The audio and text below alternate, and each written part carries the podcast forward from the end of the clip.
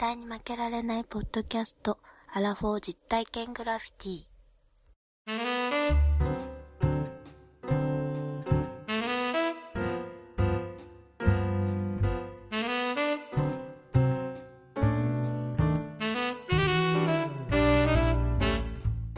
この番組は人生においての遊びをテーマに、負けられないアラフォーの男2人が井戸端会議的に話をしたり考えたりする実体験型トークバラエティです。パーソナリティの2人がお互いにコーナーを持ち寄り、それについていろいろな話や意見を交えて発信していく番組でございます。はい。よいしょー。あー、来てる。乾杯しましょう。じゃあ、私も開けさせていただきます。今日は何ですか？今日のビールは。今日はね、見えますか？黒ラベルでございます。ああ、いいっすね。はい。札幌黒ラベル。私新しいやつだ。金麦の秋ね。琥珀の秋。素敵。ロースト麦芽仕込み2021限定醸造の。いただきます。いただきます。はい。ああ、チンカチンカだ。チンカチンカに冷えたルービー。ティンカティンカやなあ。美味しいぞこれ。美味しいぞ。これ黒ビールか？黒ビールじゃないよね。ちょっとコクがありますよね、確かに。ねえ、美味しいよね。美味しい。いいじゃないですか。それでいて120円ぐらいだからなかなかお得ですね。そうなんだよ。これお得ですね。これいいね。はい。それでですね、ワンダーさん。うん。いやーちょっと久しぶりの収録ということで。そうだね。ねえ、なかなかちょっと、すいませんね、収録も、8月、ほとんどできてないっていうね、恐ろしい事実が分かりまして、慌ててやってるっていう。大丈夫ですよ。もうその前のね、覚王山のね、はい、編集でもういっぱいいっぱいでしたね、こっちは。でしょうね。うん、わかります。もう本当に大変だったろうなという、なんだろうね、苦労が伝わりづらい企画ですよね。まあ楽しきゃいいんで、そんなね、楽しきゃいいんですけど。結果よりもプロセスなんだよ。逆のこと言いますね。社会人らしからぬ。いやいや、そうだ、僕は歯医者行ってましてね。まあずっと行ってるんですけど、行き始めたきっかけは、かぶせが取れたんでね。行き始めたんですけど、まあ、よくあるパターン、ね。よくあるよくある。で、まあ行ってたらほら、やっぱりあっちもこっちも直すって話になるじゃないですか。で、まあ、ある程度直し終えて、1ヶ月ぐらい経った時に急に歯が痛くなったんですよ。あ、そうなの？で、駆け込んで、いやー痛くなったんすって言って、左の奥歯なんですけど、下の。痛くなったんですよって、あ、急に来ましたねって言われて、かぶせをしたところなんですよね。で、なんかちょっとおかしいんですかねみたいな感じで見てもらってたんですけど、で、まあ、一旦それ取って、まあ、なんかいろいろ見たんですけど、どうもその歯茎が、こう、なんていうかな、産んでるというか、腫れてる状態だから、なんか硬いもんでもなんか食べましたかみたいなこと言われたんで、別に硬いもん食べた記憶はないんだけど、なんかまあ何しかそういうことになってると。で、それで治療しててね、この間、つい2、3日前かな、行って、で、まあ、しばらく行けてなかったんですよ。3週間ぶりぐらいに行ったんです。本当は毎週行かなきゃいけないんです。で、行って、まあ、さすがにもう歯茎が腫れてるから、その仮で押さえてるやつを取って、で、まあ治療してもらってたんですけど、結構まあ大変やったっていうか、1時間ぐらいかかったんですよね。なかなか歯医者で1時間かからないじゃないですか。かかんない、ね。かかんないでしょ。せいぜい30分ぐらい。で、その時かかって、まあ結構大変だったんですけど、で、今日は大変ですよと。要はもう、やっぱり腫れてるし、これ切らなきゃいけない。だからレーザーで切りますねっていう話で、麻酔しますけどいいですかって言われて。まあまあまあ、わかりました、いいですよ、っていう話だったんです。ああ、これ結構大変だなと思って、仕方ないかと思って、で、受けてたんですけど、歯医者の椅子って、こう、倒れるじゃないですか、ビューって、後ろに。で、それを、じゃあ今から倒しますね、って言って、今からじゃあもう麻酔打ちます、今からやりますっていう時に、椅子倒すじゃないですか。で、倒れると同時に、その歯医者さんの BGM で、マジックショーの音楽わかります？ダラララララーってかかってきて、ダラララララーって言いながら僕倒れていってたんです。これ、歯医者で今から麻酔打つって言ってるやつで、かかっちゃいけない曲だよなと思って、くっそ笑いそうになってもう笑けてくるんですよ。だってこっちとら今から注射でね、痛い思いしようっていう時にね、で、レーザーで歯茎切りますよって言ってる時に、タララララララってかかってきたら、これは笑うっていう。まあ、それわかる、気持ちは。そんなことが、ね。意地悪だね。いや、それわざとじゃないですよ。ラジオがかかってるんです、そこいつも。あ、そういうことか。有線放送でラジオかかってるんだけど、なんか知らないけど、その瞬間のそのリクエストがそれだったんだよね。あ、そうなんだ。で、じゃらららららって言われながら、だらららららって言われながらこう治療を受けるっていうね。すごい、俺なんか、しまいには、検査されて、はいって出てこなきゃいけないのかなって。そういう、やばいな、そういう体験がありましたよ。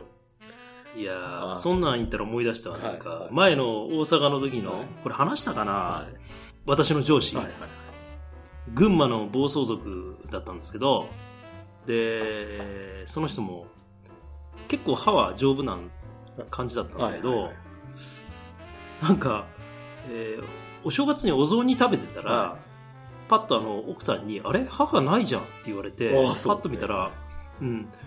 歯が取れてたらしいんだけど、持ち噛んだら歯が取れてたらしいっていう、軟弱な、まあ、昔から結構負荷かけてたんでしょうかね。もうギリギリだったんだろうね。ギリギリだったの。でも全然痛かったとかそういうことはなかったって言ってるから。なるほど。いや、もうギリギリ、ほんまギリギリだったんでしょうね。でも、あれってでもほら、ちょっとおかしくなってたらやっぱ感じるじゃないですか、歯って敏感だから。わかる。ね、うん、何なんでしょうね。酒飲みすぎてるのかな。なのかな、シンナーかもしれない。それ、取れるじゃなくてなくなる方でしょ。いや。なるほどね。はい。ということで、佐藤さん。はい。メールをいただいておりますので。ありがたいね。はい、私の方からちょっとご紹介をさせていただきます。いや、もうしてくださいよ。お願いします。2名の方からいただいてますんで。そんなにもらっちゃった？もらっちゃいました。マジですか？めちゃめちゃ嬉しいですね。嬉しい。ありがとうございます。はい。まず1通目はですね、はい、ひろかずさん。おー、もう毎月ですね、はい、1日と15日はひろかずさんがいつも我々の番組配信、お知らせ、ツイッター、はい、メールをですね、はい、リツイートしていただいて。そうなのよ。めちゃめちゃ嬉しいですよね。嬉しい。本当にありがたいです。ね、していただいてて本当にありがたい。ありがとうございます。ありがとうございます。はい。ではご紹介させていただきます。はい。西郷さん、ワンダーさん、こんにちは、ひろかずです。8月15日配信で、アラヒフへあと1年とお話になっていたのを聞き、思い出しました。あと20日、または9月1日配信の数日後、僕はアラフィフになります。思い起こせば1年前、44歳になった時、ツイッターで僕はこんなことをつぶやいていました。以下、ひろかずさんの44歳1年前のツイッターのつぶやきをご紹介します。ふわんふわんふわんふわんふわんですね。ふわんわんわんですね。ああ、わかる。気持ちはわかるけれどもやな。ロックダウン168日目。お、そうだ、ニューヨークはロックダウンしてたん だね。4連休初日は誕生日、44歳です。四捨五入して50にあと1年なので、かっこ世間ではアラフィフというのだね。この先についてしっかり考え準備する一年にしようと思います。買い出しの際に好物のうなぎを購入。うまい。カレーパンも3個買っちゃったと。すごいですね。欲張り屋さんが。アラフィフとの対比がすごいですね。すごいね。うなぎはいいですよ。うん、わかる。カレーパン3個は誰が買うんですか？ちょっと買いすぎですね。おかしくなっちゃう。うん、はい。かっこ、アメリカでは9月の第1月曜は労働節の祝日で、誕生日も休み取れるので、4連休だったのでしょう、ということでございまして。というこのつぶやきに対しまして、あっという間の1年だったと。50歳に向けてアラフォー最後の1年を準備の年にしようと言っていますが、全く何もできませんでした。できなかったというか、完全に忘れてしまいましたね。50歳にどんな人になっていたいか、何をしていたいのか、全然何も考えられていないです。このままだときっとダラダラし続け、気づいたら50歳になってしまうかも。そしてそのままダラダラし続け、気づいたら60になり、80になり、100になり、気づいたら棺桶に入っているかもしれないです。極端や。これはやばい。だからまずは素敵な50歳になれるように頑張っていこうと、8月15日配信を聞きながら思い直したところです。お二人もお体に気をつけて頑張ってください。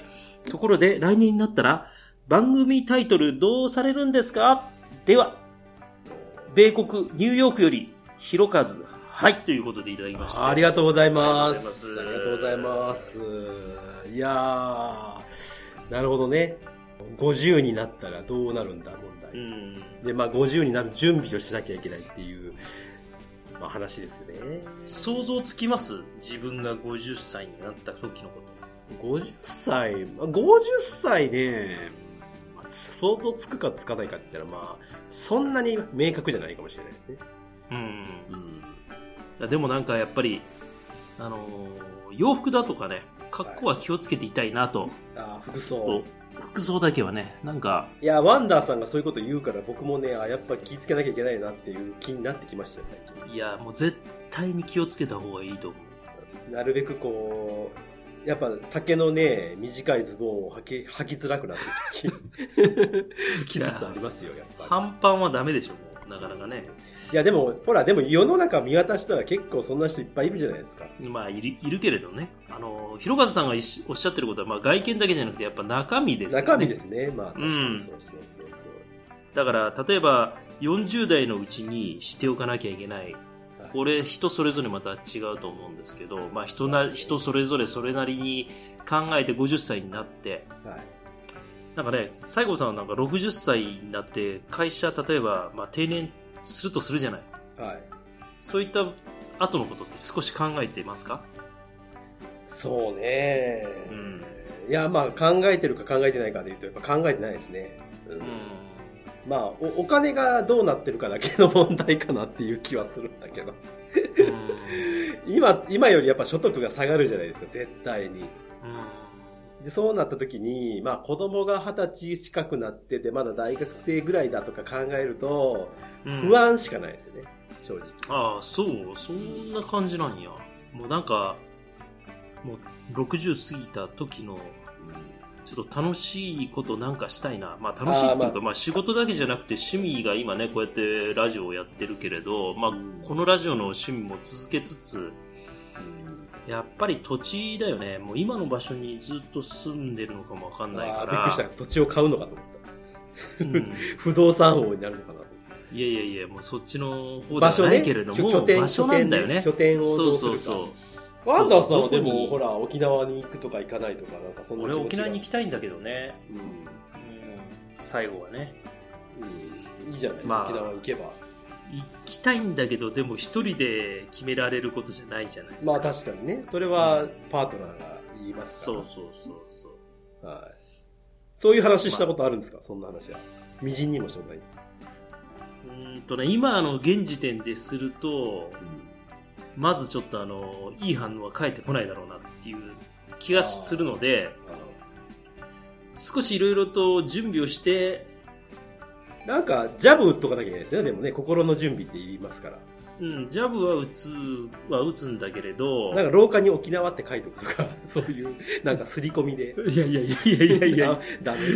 トイレに沖縄のなんかこう写真貼っとくとかさ。俺毎年沖縄行ってんだからもうジャブ打ってるでしょ。そうね。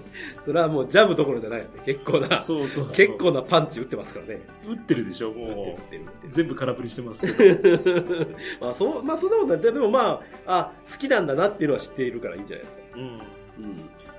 でもひろかずさんも60、80、100になって監獄に入ってとか言いながらもですね、うん、ね、いろんなポッドキャスト番組をもう聞かれてると思いますし、うん、いろんなところでなんかご自身が今何をしたいのかなんつって結構ツイッターとかでもね、いろいろつぶやかれてるんで、あ、すごく考えてらっしゃる方だなっていうのは感じてたんですよね。僕ツイッター見てる限り絶対考えてると思いますよ。ですよね。そんな気しかしない。絶対嘘だもん、こんな考えてませんとか。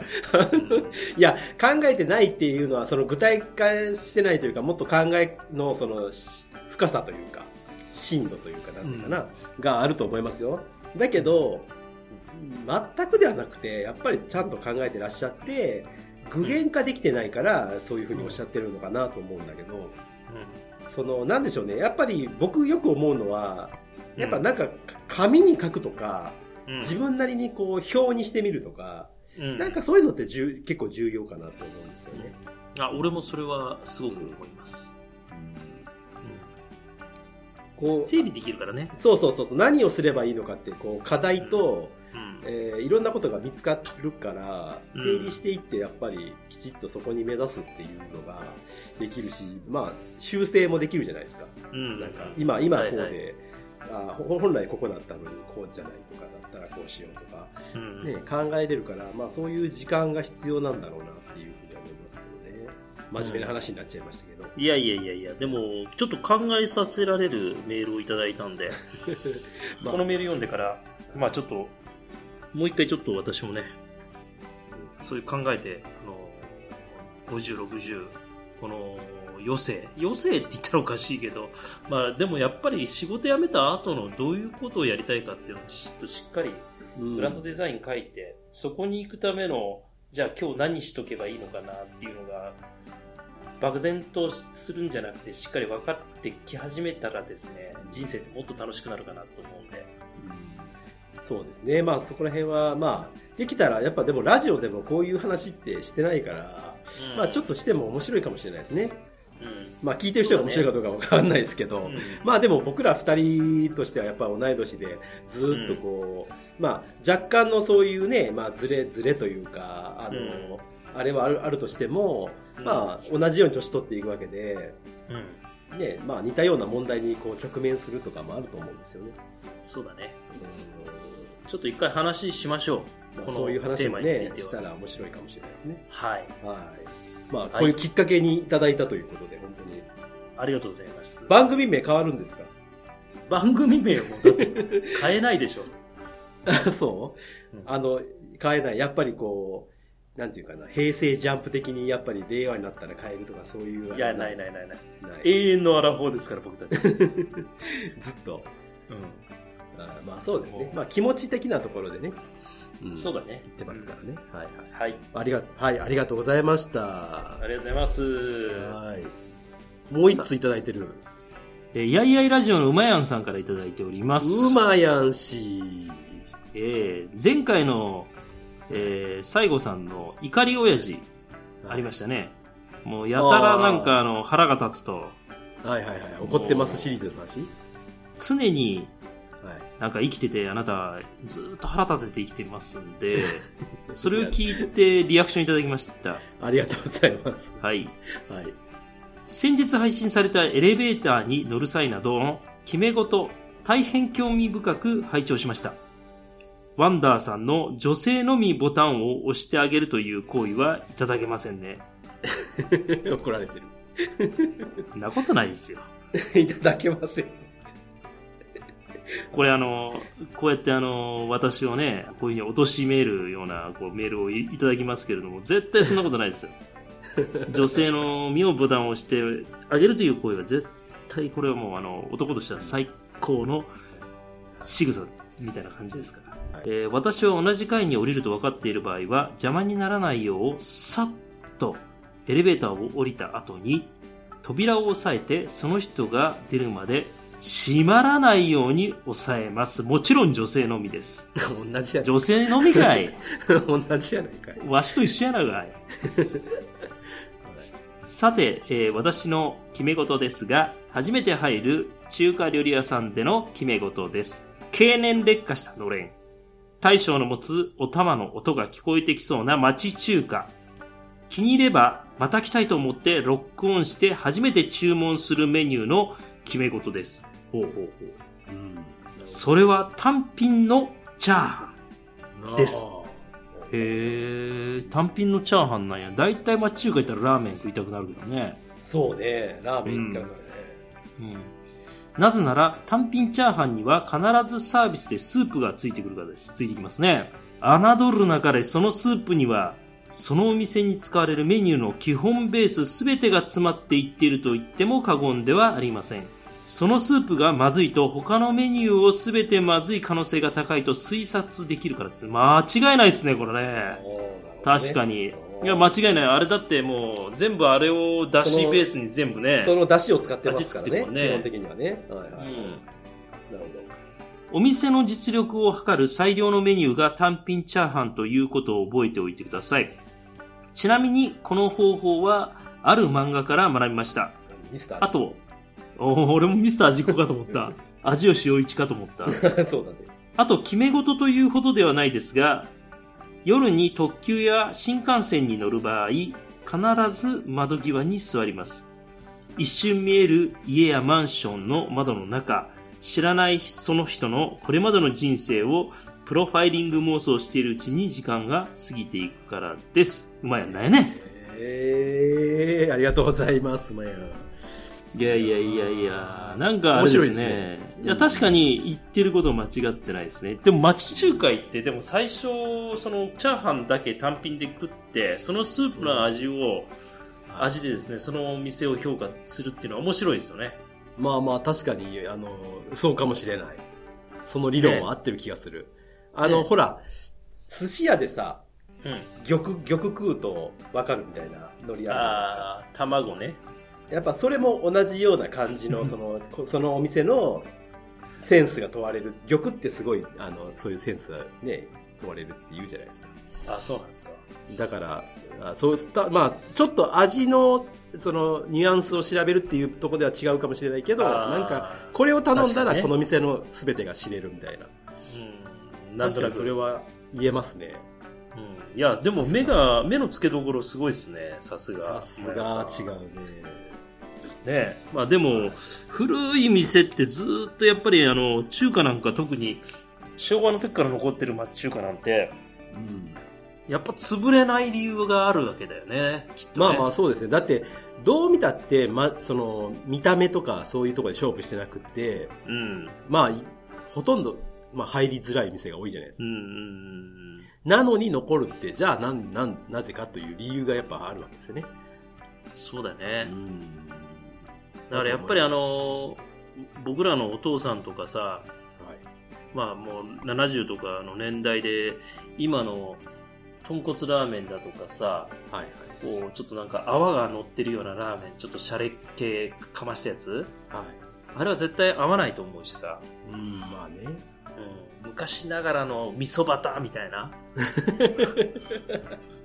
味噌バターはまた極端ですけどね。でも味噌バター俺結構好きだったけど、本当最近食う味噌ラーメンのお店自体がまずないじゃん。札幌ラーメン的なやつがないですね。味噌ラーメンないな。探さないとないですね。わざわざ探さないとね。味噌ラーメンで結構俺中華鍋にさ、こういろいろ野菜をこうね、こう煽ってからさ、中華鍋で、はい、でそこに出汁入れて味噌のこう綺麗にその麺の上にこうかけて出してくれるうん、結構好きだけどね。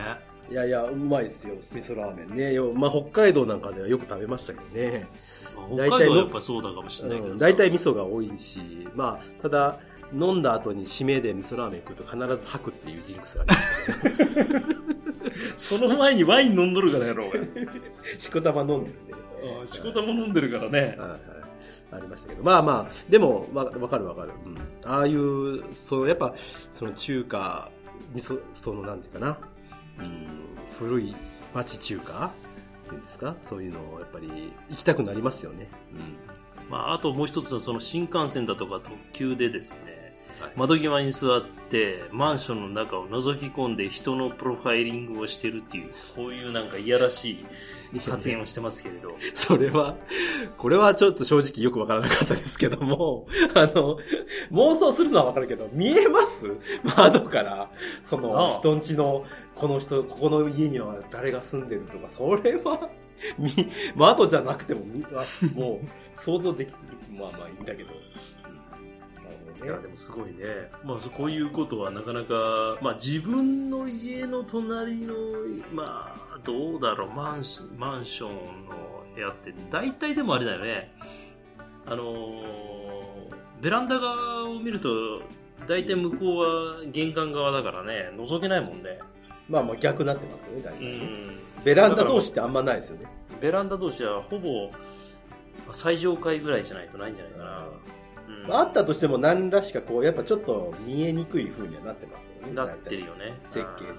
うん、いやいやいや、これあれですよね、小林さんも、ね、例の和歌山の古民家、はい、早く行きたいっすよ本当に。ああね、うん、本当に素晴らしい。今どんどん良くなってね、行ってるみたいなんで、本当に素晴らしいなと思って、これを自分たちでやってるっていうのはもうすごいなという。すごいよね、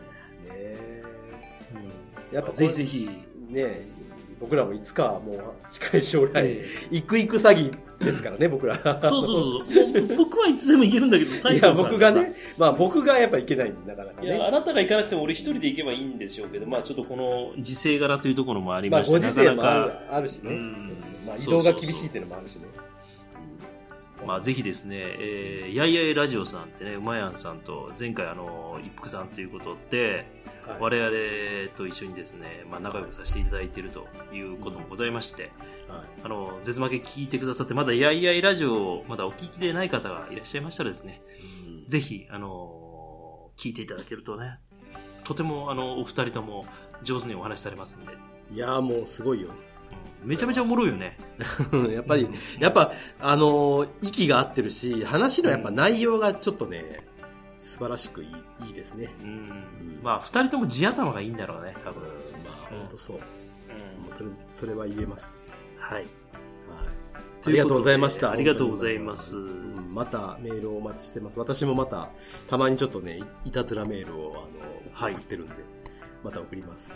はい、はいということで、はい、メールありがとうございました、はい、メールありがとうございます、はいはい、さあ本編ですよ、ワンダーさん来ましたね。今日は久しぶりじゃないですかね、うん、このコーナーめっちゃ久しぶりや、まあ、タイトルみんな見てるからもうみんな分かってると思うんですけど、やります、昭和プレイバックでございます。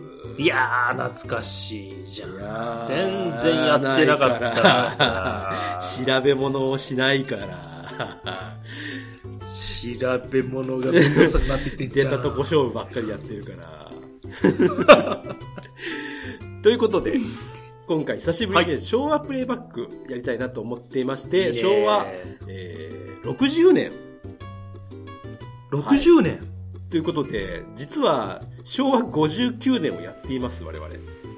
やりましたね、59年やってるんですよ。59年やったんですけど、だからちょっとだから近い、すごく。でも文化とかそこら辺の流行りものは結構似てるんじゃないですか。まあ似てますね。似てるっていうか、まあほぼ一緒でしょう。うん、ただまあちょっとね、私、うん、まあ昭和60年ってまあやっぱ自分が生まれてまあ結構記憶があるぐらいの年代っていうのがやりたいなということもあったのと、まあ、ちょっとどうしてもまあこの60年って触れたいことがあるんですよ、まあ、それがあってちょっと今日はチョイスをさせていただいたということで、今日は昭和60年1985年をやりたいなと思います。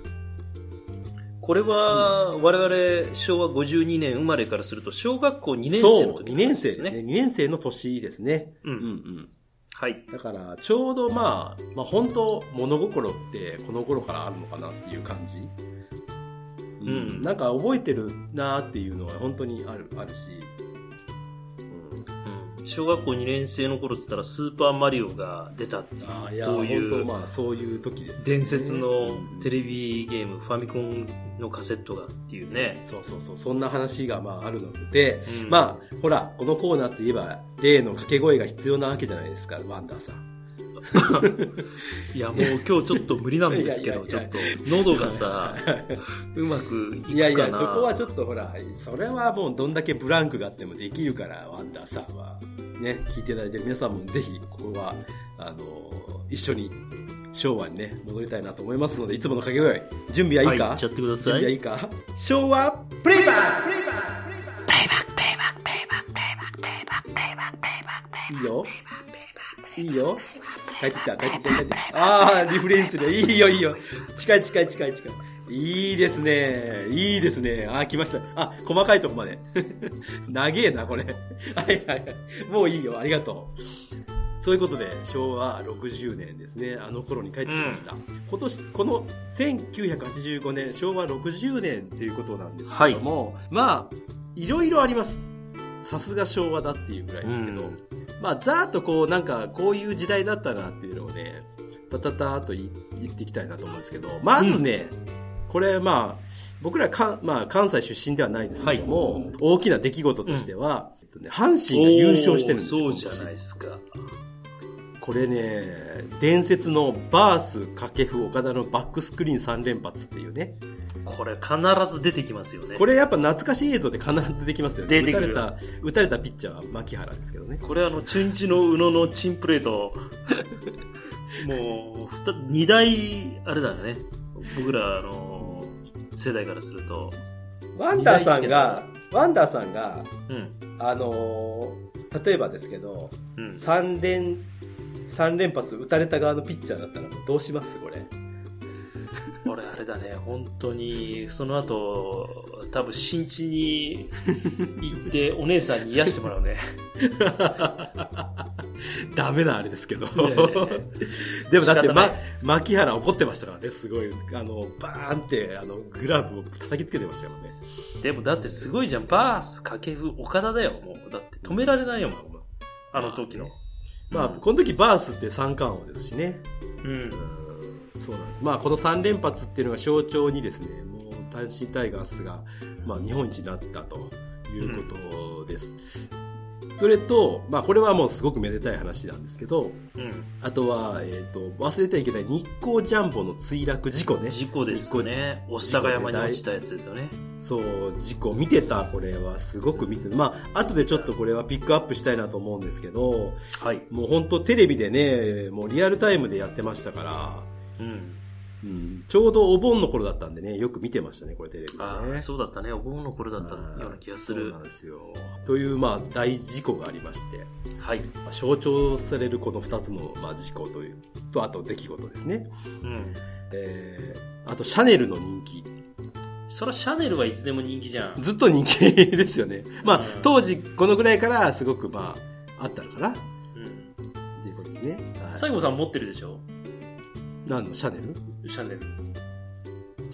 ルってなんか違うやつじゃないのなんかいやあなた脇の下から匂い出してんじゃんシャネルのくっさ5番なんやそれ、くっさ5番ありましたね、シャネルの5番ね、はいはい、あとはまあ太眉、あ太眉ね、うん、どっちが好きですか、太い眉と細い眉。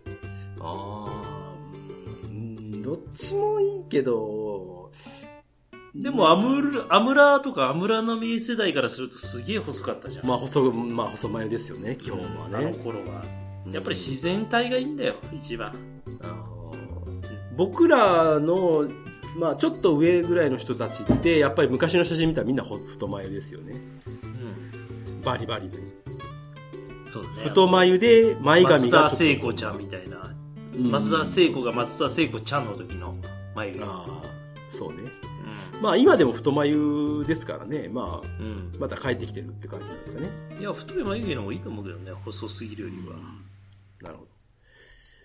まああとはまあ流行語、1985年流行語ですね。これいろいろありますよ、うんうざったい。うざったいって流行語なんだ。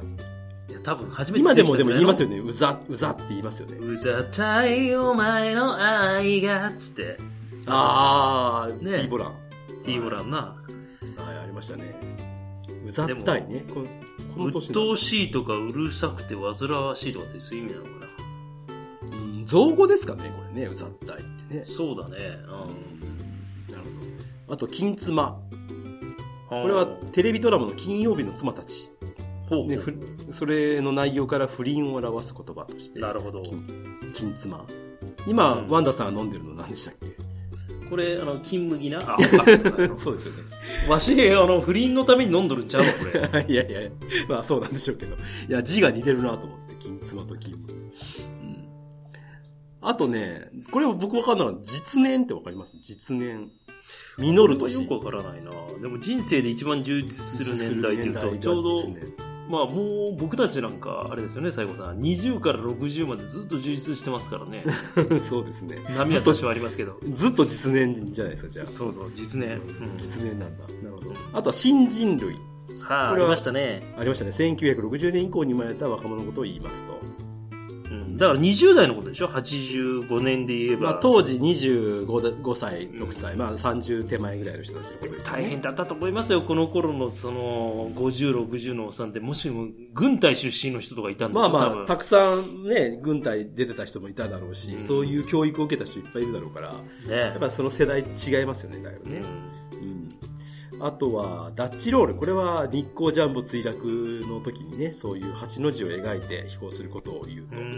いうので、まあ、これ流行語というかよく出たんでしょうね、うん、そういう言葉がね、はい、あとはダブルポケット、共稼ぎ世帯のことをダブルポケットって言った、ダブルインカムじゃないの今。まあそういうことですよね。要するに2人で稼いでるっていう、うん、なんかポケットっていうと悪いことして稼いだ金みたいななんかそういうイメージだけど、まあ一期、これはトンネルズじゃないですか、一期一期言ってたの。いや、なんかでも慶応義塾大学体育会が最初に始めたという説がいい。慶応ボーイが始めたんだ。あとはまあ文集とかね、いうことがありましたよっていう、まあそんなことです。はいはいはい。じゃあ次、ヒット商品。ほう、これは来てますよ。来てますね、まあショルダーホンね。これはね、平野ノラしか見たことないわそんなショルダーホンなんかめちゃめちゃかっこいいけどね。今で言ったらもう今の時期に、今のこの時代にショルダーホンしてたら、はい、おそらくなんかあれじゃないかな、もうなんか宇宙人みたいなイメージになるいやもうスマホを超えてるから。だっていや超えてるでしょ。それでいてデカさで電話しかできないっていうねすごい。まあ、高かったですけどね、まあ、はい、ショルダーホン。あとはビデオレコーダー、ハンディカム。ソニーのね。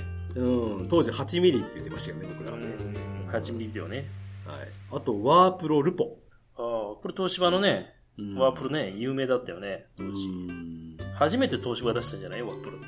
確かに。ああ、うちにもあったな、ワープロ。あとはパソコンワープロソフトの一太郎ね。はいはいはい。花子はどこ行った一太郎がワードで花子はエクセルだからね。昔で言うとね。そうそう。僕ら最初会社入った時は一太郎でして。一太郎だったね、やっぱりね。一太郎だった。あとはギャッツビーね。ギャッツビーね。ギャッツビーつけてカッコつけてでしょ。あれでしょ。だって絶対ピンクとか青とかのジェルの世代だよ。ああそうだね。ギャッツビーといえば、うん、スーパーマリオブラザーズ、先ほど見ました。これですよ。これね。もうこのためにみんなファミコン買うんだもん。うん、この年に生まれた最大のあれだよね。ファミコンカセットだよね。まあまあヒットじゃヒット。まあなんか今までそれまでマリオってあんまりパッとしなかったですけど、これで一気にこう火がついたというか。でんねんねん。でんでんでん。なんで1の2か。でんでんでん。でんでんでんでんでんでん。そっから始まる人いないんですよ。普通、ててててててなんですよ。なんでしょ。あと、シルバニアファミリーエポック社ということでね。これは可愛いやつね。今でもありますね、シルバニアファミリーね。うさぎの絵のやつ。知らんけど。まあなんか知らんの。日曜日の朝にコマーシャルやったの覚えてる。やってた、うん、はい。あとは、食べ物、ビックリマンチョコ、はい、多いね。これは流行ったというか社会現象というか、みんな買ってたね。小遣いもらったから。何段ぐらいから買ってた自分？僕はね、1段はやっぱ買ってなかったですね。2段か、ヘッドロココって第3弾。9段。あれ9段なの？だから俺も9段からなのよ。じゃあ、そうか。じゃあ勘違いしてるわ。うん。ヘッドロココぐらいが一番ハマってたかな。そうでしょ。だからシソジュラぐらいから始まってヘッドロコぐらいが一番こうもう盛り上がってきた時なんやって絶対。これもう30代ぐらいでしょ分かんないんだから出たばっかりの1段2段の頃ってまだまだそこまで人気がなかったわけ。だんだん人気がこう右肩上がりに上がっていって8段9段ぐらいでばっかり7段ぐらいかなヘラクライスト終わったぐらいからこうガツンと上がっていって。でコロコロコミックとかでも特集組まれる漫画とかやってましたからね。そう、なるほど。あとはベストジーニスト、これすごいね。藤達也、アンリ、森進一、浅井新平、橋本龍太郎。橋本龍太郎ってあれ総理大臣だろ元の。元ね。この時は多分運輸大臣かなんか。あ、そうなんだ。政治家が選ばれるんですねこのとこね。今年どうですか西郷さん、ベストジーニストの声かかってませんか？あれだけジーンズと黄色い T シャツを着こなす。いや黄色い T シャツは着てますけどジーンズはあんま着てない履いてない気がしますけどまあそういう、まあ、ベストジーニスト。はい。あとヒット曲ね。ヒット曲は一番売れてるのはジュリアにハートブレイク、チェッカーズ。おお、いいね。70.3 万枚、売れてます。で、次がミ・アモーレ、中森明菜。3番目が恋に落ちて、小林明子。ロマンティックが止まらない、CCB。あの子とスキャンダル、チェッカーズ。飾りじゃないのよ、涙は。中森明菜。悲しみにさよならだ。いいね、安全地帯。セーフティーゾーン。という、こういうラインナップです。で、レコ大は、ミアモーレ、中森明菜。一番売れてる、あれじゃないんだね。単純に一番売れてるのであれば、ジュリアにハートブレイクなんだけど。そうだね、多分。この年に出てきたんじゃないのやっぱりいっぱい、一番。やっぱ中森明菜、すごいですね。多分、前年待機があると思うよ、多分きっと。明菜ちゃん、売れてるね。あとは、優先大賞は、愛人でいいんですかね。愛人テレサテン、ということです。洋画はね、ゴーストバスター。これ強いですよね。ゴーストバスター。これは懐かしいな。ゴーストバスターズね。あとグレムリン。これ可愛い感じでね、めっちゃ怖かったわ。そう。夜になってご飯食べるとね、変わるんですよ。どういう原理か分かんないですけど。で、ランボー怒りの脱出、これ見に行きました。これね、あれですよ、スタローンですよ。めっちゃ怒ってるやつ。ネバーエンディングストーリー。これも見たな。ここら辺はもうだってなんか映画のサントラとかでこうさ、CD が一枚できてたもんね。いや本当にこれはでも曲が良かったですからね、ネバーエンディング。映画だけじゃなくても CD も売れてたもんね、映画のね。売れた。あとこれワンダーさん得意のスパルタン X ですよ。テレデデデデレテレデデデレテレデデデレデデデそれじゃねえよ。映画の方ね。止まんねえな。それじゃねえよ。ということでした。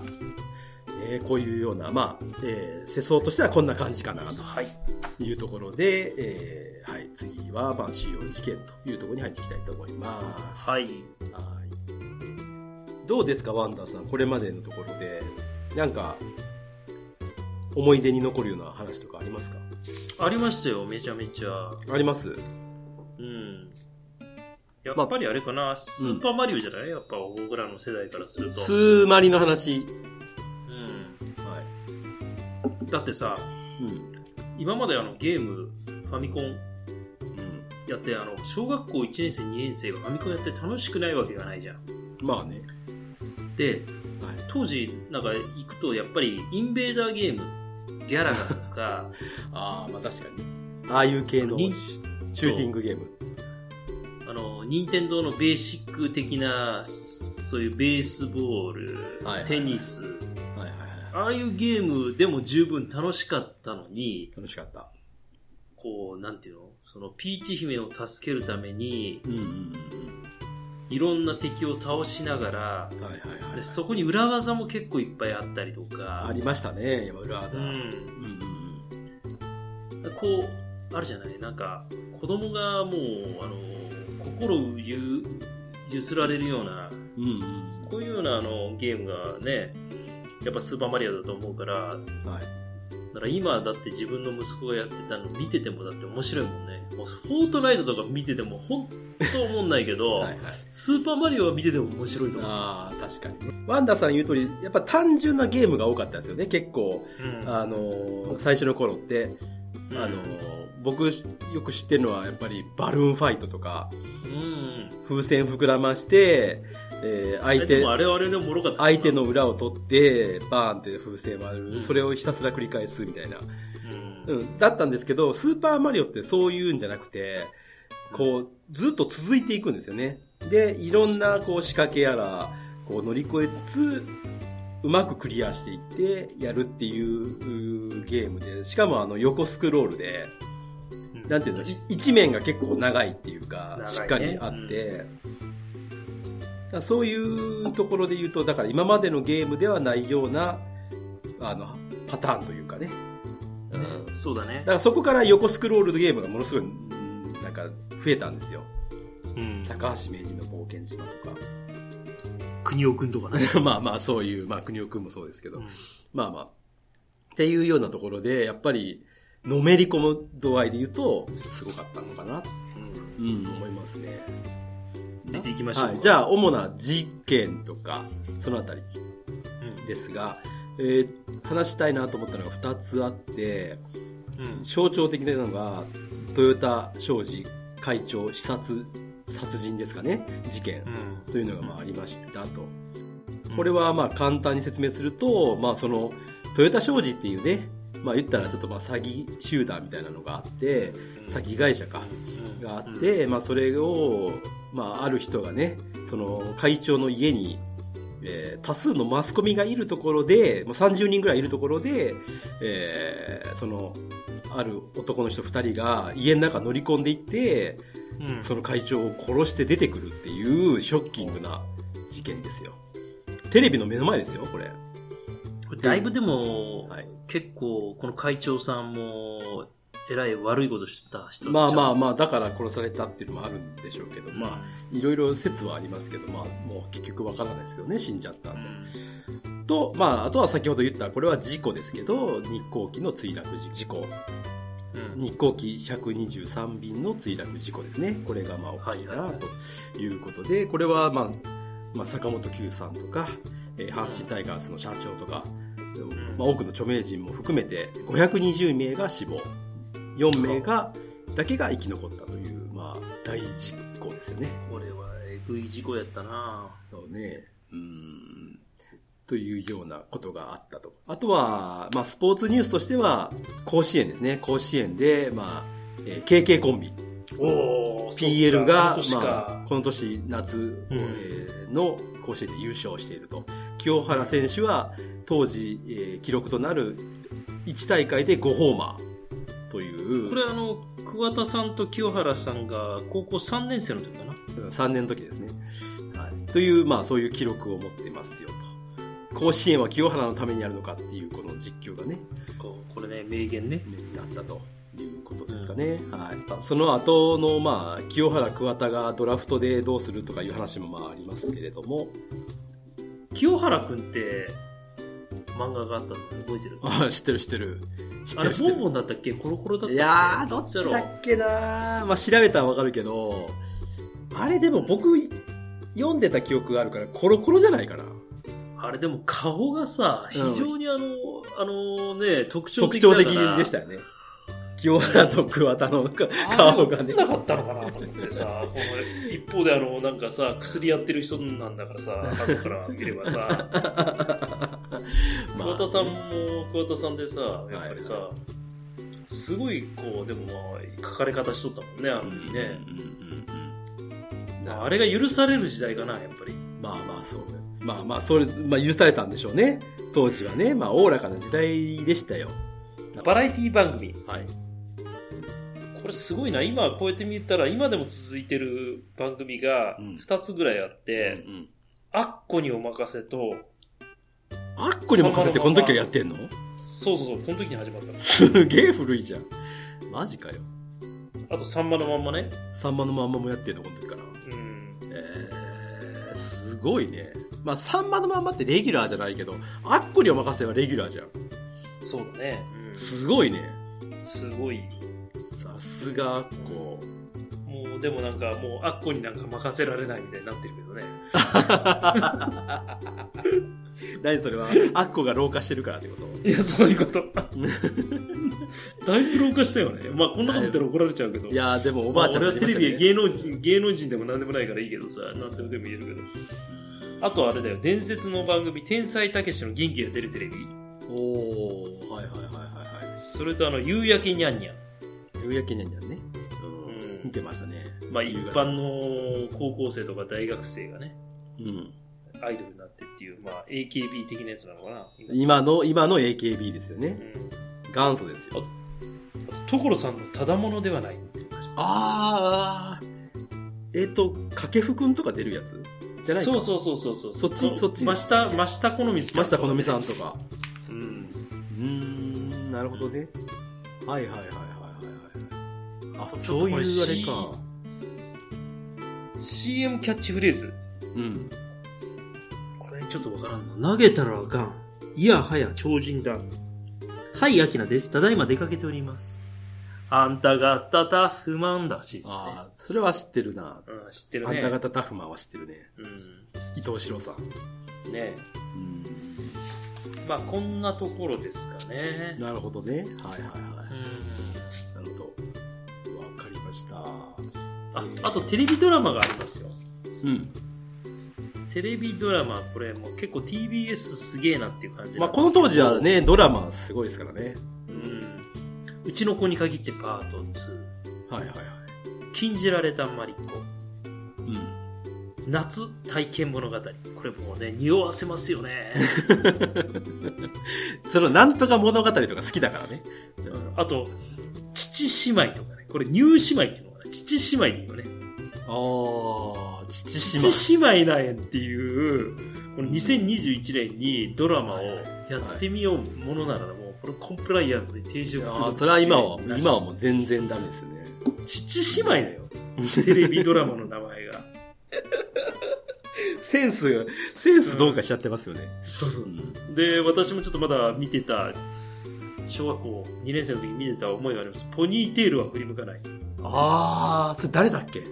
これ伊藤和恵とか。あ、伊藤和恵か。はいはい。多分あれだよ。大英シリーズや。スクローズ的な感じ。ですよね、うん。はい。で、ポニーテールは振り向かないの意味がわからんけどね。ポニーテールだって振り向かしてやれよっていう話ね。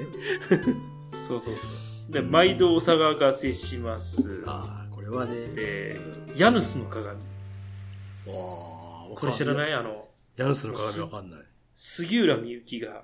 うん、昼間すごい清純な、うんまあ、学生なのに、うん、ガラスが割れるのを見るとこういきなりヤンキーに変身するっていう。何その設定。その時の記憶がないのよ。昼間すごい清純派なのに、はい、鏡が割れるのを見るとこう暴走族みたいな感じにこうなっちゃってヤンキーになっちゃって、うん、ドラゴンボールのランチさんじゃないですか。そう。夜こうなんかバイク乗ってこう悪いことばっかしてるんだけど、で翌朝起きて清純派に戻ると前日の夜のした悪いこと全部覚えてない。もうすごい都合がいいじゃないですかそれ。なんかどっかの政治家じゃないですか絶対。悪い政治家だなそれ。まあそんな感じ。スケバンデカシリーズ。そう。スケバンデカとかね。スケバンデカもこの時ですか。そして続きまして、私が一番この年、気になっている、流行語大賞。流行語大賞。うん。はい。さっきもちょっと出てきましたよね。うん。金賞は文集っていうんですけど、うん、文集って何が分かります？文集って分かんない。だから週刊文集しか分かんない。そっちじゃないんだよ。分ける皆の衆の衆なの。うん。これもだってあれでしょ。経済的にもうバブル前の絶頂期目前の日本社会の自信を表した新しい言葉。うんまあ、要は分かりやすく言うと、うん、昔はだって家にテレビが1個あるかなかったかの世界じゃないですか。これが、まあ豊かになってきて、うん、1世代あたり平均保有数が1以上になるということは、うん、家にテレビが2個あったり1階に1個2階に1個になると車が2台になる。こんなことは文集っていうらしいです。なるほどね。だから一家に1台とかいうレベルじゃなくて、それがだんだんだんだん一家に2台とかがスタンダードになりつつあるみたいな話ってことね。そう、ね、エアコンとかばかりですね。そういうことか。なるほどなるほどなるほど。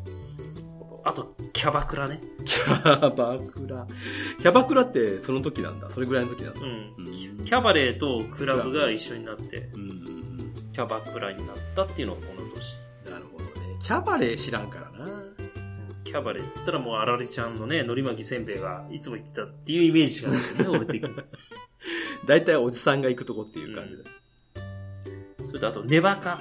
ネバカって何か知ってます？どういう意味ですか？これは、うんちょうどこの年、おにゃんこクラブとかがすげえ流行るわけ。はいはいはい。で、巷では、はい、女子大生ブーム、うん、女子高生ブームっていうのが起きるわけね、うんうん。で、まあ、そういうのに乗っかった大人たちがチヤホヤして、はい、そういう若い女の子が舞い上がってるのを、うんうん、まあ、周りから見ると、はい、世相的に見ると、まあ、そういう舞い上がってる姿を見て、根っからのバカなことを。ああ、やっぱ根っからのバカのことなんだ。悪い言葉だね。いや、それでも大人が悪いよね。大人がそういう風にさせといて、はい、で一方の人はさ、うん、そういうのをなんか冷ややかな目で見て、ネバカネバカって言ってるのおかしいよね。まあ、昔はでもそういうことがよくあったかもしれないですね。新人類っていう言葉だって結構バカにしてる感じじゃないですか。ね、そうなんかね、そういう感じあるから。バカにしてる、基本的にバカにしてるんだよね。うん最近の若いやつは言うてな。あと昭和60年のヒット商品番付いろいろありますよ。カメラでいうとミノルタアルファ7000 CD プレイヤーテレホンカードファミリーコンピューター女性保険分割前払い旅行券日本語アプロチームデビ、うん、でその後なんですよ、うん、つかしんって入ってるんですよ。つかしんって知ってます？なんか聞いたことだけあるけど分かんない。中身はこれね、多分ね、関西の人は絶対ね、知ってると思うんですけど、塚本信用金庫？いや、違うんですよ。塚本信用そんなわけねえだろ。尼崎市の、兵庫県尼崎市の塚口っていうところに、はい、塚口、はい。塚新っていうショッピングセンターがあるんです。ああ、はいはいはい。で、もともと、軍勢っていう繊維メーカーの塚口工場っていうのがあって、はいはいうん、そこの跡地に、うんまあ、軍勢が出資して、うん、ショッピングセンターを作ったんだけど、うん、でもこの1985年の当時ショッピングセンターってこういうモールみたいなものはないわけだから、はいはい、で全国に先駆けて西武百貨店とコラボしてね、うん、そこにスポーツセンタースポーツができるようなあと施設とかあと天然温泉、うん、でショッピングセンターでもう1日家族で行けば朝から晩まで遊んで帰って食べて帰ってこれるみたいなこういうのが今 JR の宝塚線の稲寺の駅からちょっと歩くとあるんだけど、うんうん、つかしんっていう、まあ、古めかしい、まあ、ドイツのこう建物をこう模造したような建築物の雰囲気を出したものがこれできてるんですよこの年に。でこれねすごい画期的なショッピングセンターだっていうことで全国からいろんな人がこう見に来てる、はい、で僕結構大阪の時結構こう行ってましたけどね軍勢さんとか行ってたんで軍勢行ってたから軍勢の関係会社がまだ入ったんでねつかしんあなたもすぐ近くにありますから行ってみてください一回つかしんね、うん、なるほど、これがつかしんって言ったらこれ糸井重里さんがつけたらしいですよ。うーんキャッチ塚口の新しい街コピーだからつかしん塚口新町だから塚新ってつけたらしいんですよ。誰でも思い出つきそうな名前だけどいい。そうそうあ、そう、そうなんだ。まあでも今見たらちょっと古いね、あの建物になってるかもしれないけれど、当時からしたらもうすごい画期的なショッピングモールで、うん、はいはいっていうことです、全然知らんかった。へえ、なるほどね、うん、まあこんなようなものがありましたというところでございますかね。なるほど、はい。まあ、最後、まあ、この年一番大きい、まあ、事故といいますかね、痛ましい事故がございまして、うん、まあ、これはちょっとね、本当、まあ、遺族の方とかも、まあ、まだ36年ですから、うん、まだいらっしゃる中での話なんで、うん、どうしてもちょっと真面目になっちゃうんだけど、うん、まあ、どうしてもこれは話がしたいなと思ったんで取り上げますね。はい、これはね、昭和60年8月12日、うん、日航機123便の墜落事故です。うん、これは、まあ、皆さん、記憶に、まあ、我々と同世代、まあ、我々より上の人とかだったら、まあ、大体皆さん記憶にあるというか、うん、まあ、覚えてますよね。うん。うん、すごい事故だったんで。で、まあ、これ、今回、昭和60年やろうって思ったきっかけはこれなんですよ。うん、まあ、この事故っていうのが、やっぱり僕も結構なんか覚えてたし、わざわざ60年って59年やってるのに60年やるっていう意味はここにあるなと思ったんですけど、うん、まあやっぱ忘れちゃいけないなと思ったんですよ。うん、でうちの家内は5つ下なんですけど、うんうん、やっぱこの話してもあんまりピンとこないというか、3歳だもんね。もうそうそう覚えてないっていう感じなんですよね。だからやっぱりこういう大事故っていうのはやっぱり、風化させたくないなっていうのもあって、うん、まあ僕らはまあ話したから風化しないってわけじゃないとは思うんだけど、うん、まあちょっとでもね、みんなにこう知ってほしいなっていう気持ちで、まあ喋りたいなと思うんですけど、うん、ね、実はね、すごくこの調べる中で、うん、詳しく話してる、まあ YouTube とかもいっぱいあったし、うん、あと、まあ事故の検証とかやってる番組とかもあったし、うん、で、僕好きでよく聞いてるポッドキャストでね、うん、昭和ハッピー地区っていうあるんですよ。それ、はい、女性の方が2人、メイさんと福ちゃんっていう、2人の女性の方がやってらっしゃって、うん、まあ、メイさんが外国に住んでらっしゃるんでね、その2人で、まあ、ちょっと我々、ちょっとお姉さんなんですけど、うんうん、やってらっしゃって、普段はね、結構なんか芸能ネタとかが多くて、すごく、あれなんですけど、まあ、この日航機の話を、まあ、この福ちゃんさんがね、詳しくやってる回がありまして、うん、まあもしよろしければ、まあ、そっちも聞いていただけたらと思うんですけど、第75回ぐらいですね、うん、のところなんで、まあまたちょっと番組のホームページにリンク貼っとこうと思うんですけど、うん、まあよかったら詳しく、すごく詳しく話されてるので、はい、聞いてもらったらと思います。で、うん、この、ワンダーさん、この事故のね、なんか時ってどういうなんか印象でした？なんか、記憶にあるというか、なんかどういう感じでした？飛行機が落ちたなということを、飛行機にも乗ったこともなかったからわかんないけど、うん、で、ただまあ芸能人の人も乗っててさ、はいはい、で、まあ、うちの父ちゃん母ちゃんが、うん、坂本九さんが、みたいな、あ、こういうびっくりしてるようなリアクションがあったから、まあちっちゃいながら、うん、こんなことが起きるんやなと、飛行機ってやっぱ安全なんじゃないんやと。うん、ね、まあ確かにね、うん、宝くじに当たるよりもっていうぐらいのこと言われてるからさ、うん、安全だみたいなこと言われてるけど、いやそうじゃないんだよなっていうのを、うん、すごいまあまあちっちゃいながらね、やっぱり思ったよね。そうですね。うん、僕も正直うちの母親が坂本九が好きで、うん、坂本九が死んだっていうので、うん、覚えてる、すごく覚えていて、うんうん、で。これ8月12日って言ったらお盆の、まあお盆に入りますよっていう日なんですよね。うん、で、その時に落ちたから、夏休みでテレビですごくやってたし、うん、僕、絵日記に書いたんですよ、この話を。その話をね。テレビで、この、御巣鷹山の尾根が、こう、焼けてるっていうのをすごくやってたので、それが印象的だったので、その絵を、日記で書いてこういうことがあったっていうのを、それですごく覚えていて、でもね、この話をするまで、正直ちょっと忘れてた。あ、うん、こういう、あったっていう、あるのは知ってるよ。あることは忘れてないけど、うん、深く、なんだろうね、深く知ろうとしてなかったし、うん、申し訳ないけど、本当に、あ、そうか、落ちたな、こんなのあったんだな、ぐらいにしか、正直ちょっと気持ち的にはなくて、で、調べていくといろんなことが分かって、うん、改めて見ていくと、これこの飛行機って、日航機なんですけど、123便って言ってるんですけどね。うん、123便っていうのはこの日の、要は便数の話だから、うん、飛行機の型名で言うと、うん、JA8119 型って言うんですよ。これが、要はこの飛行機が落ちたって話なんですけど、うん、ボーイング社の。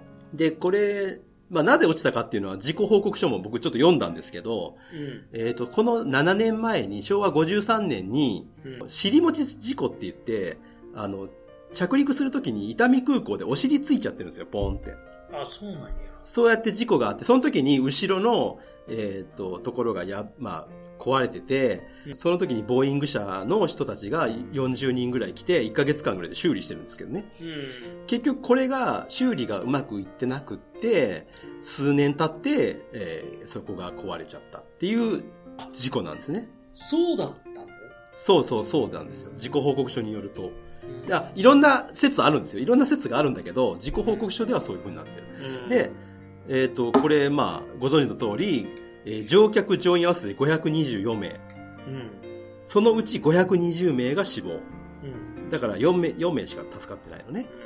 うん、だから520人の人が亡くなってしまったという、うん、まあそういう大惨事なんですけど、これは国内の航空機の単体事故では最悪の事故ですと。うん、いうことです。で、まあ、概要を、まあ、詳しく言うと長くなっちゃうから、あれなんですけど、これって、夕方の便なんですよ。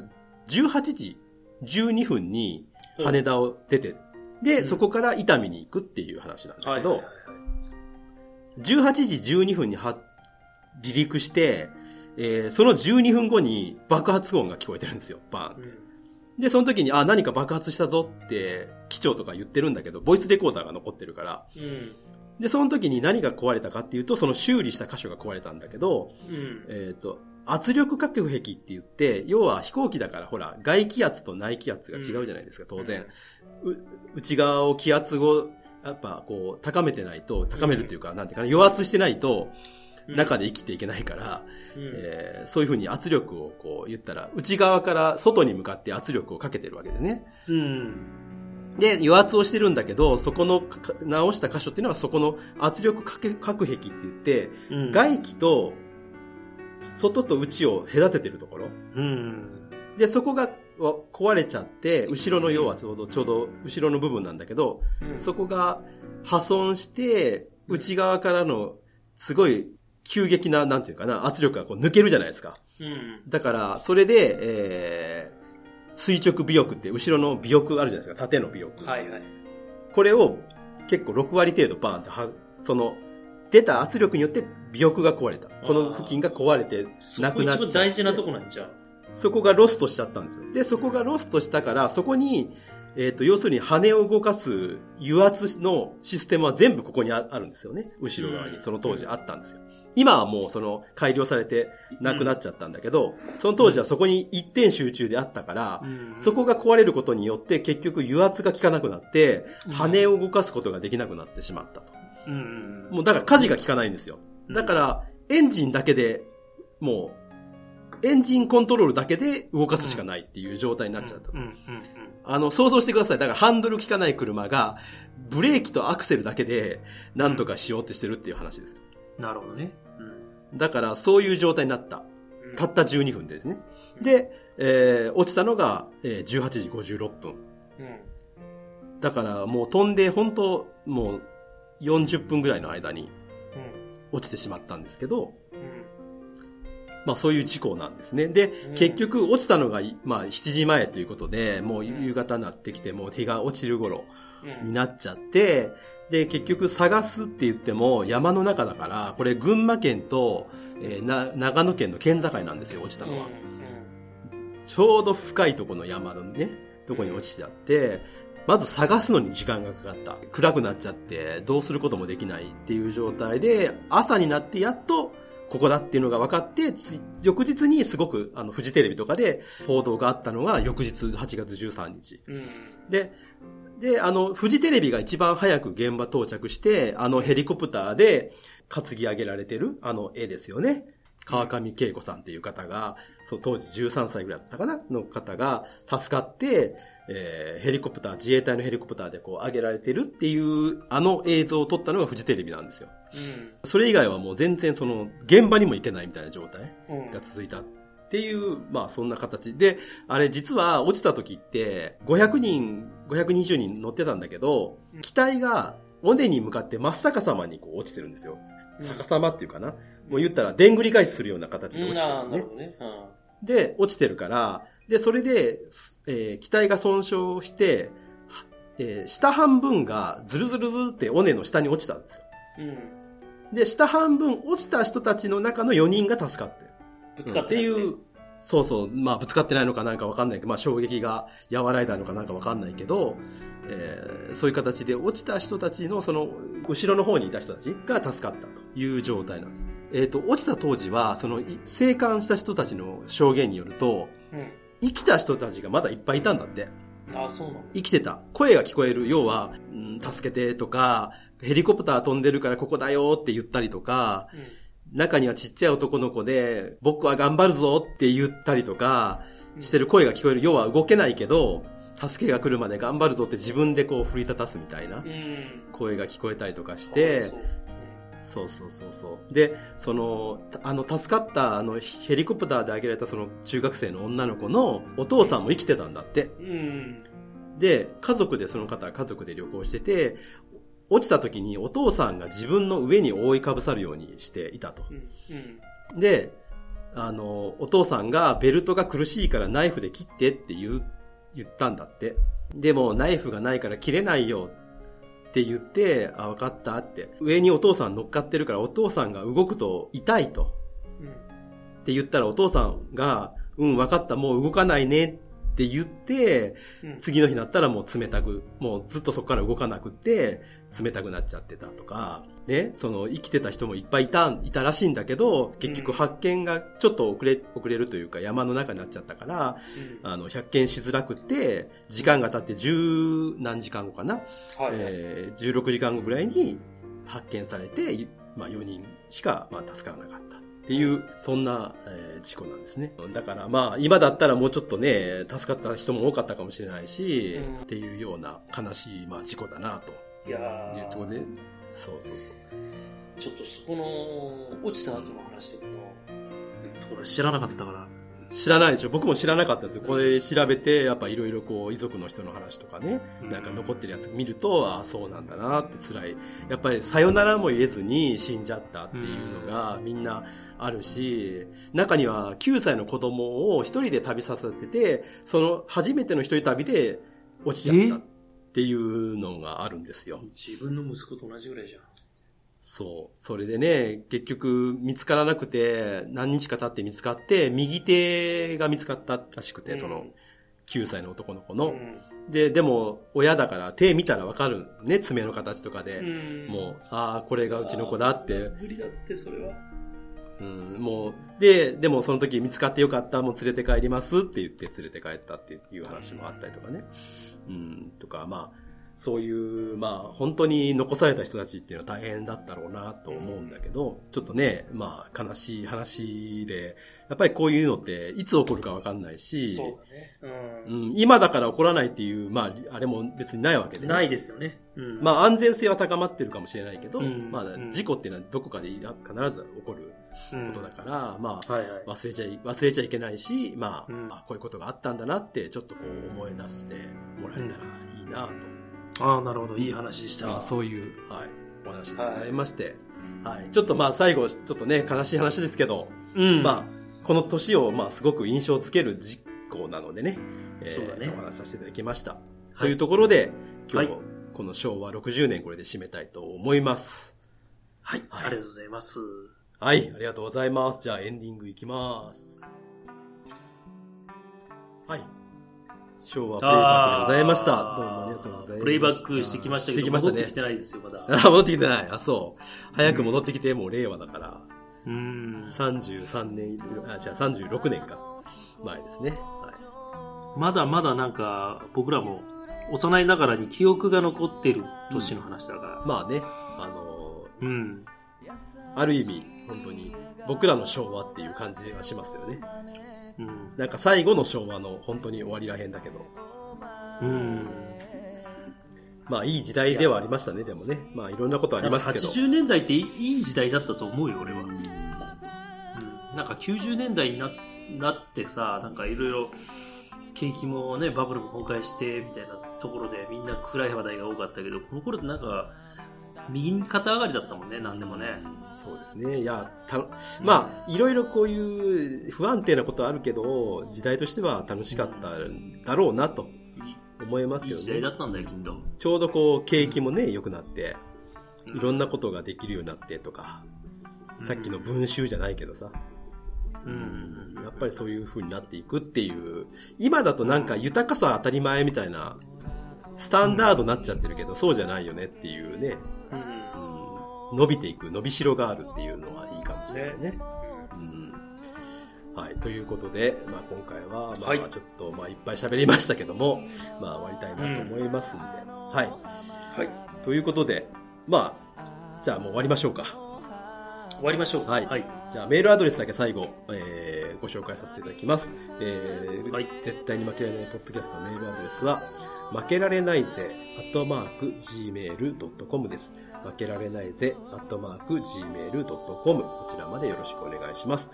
ホームページからもですね、メールフォームがありますので、こちらの方も活用してください。あとツイッターですね。ツイッターは、絶負けの、ハッシュタグですね。ハッシュタグは、ハッシュタグひらがな4文字で絶負けでお願いいたします。以上です。はい。はい、じゃあ終わりたいなと思います。ワンダーと西郷さんでした。負けられないぜ。絶対に諦めきれないの。アホやからしめ。しまいました。プレイバックいいね。プレイバックはいいよね、やっぱり自画自賛してもらう朝日が昇り元気でいてと遠くなる姿「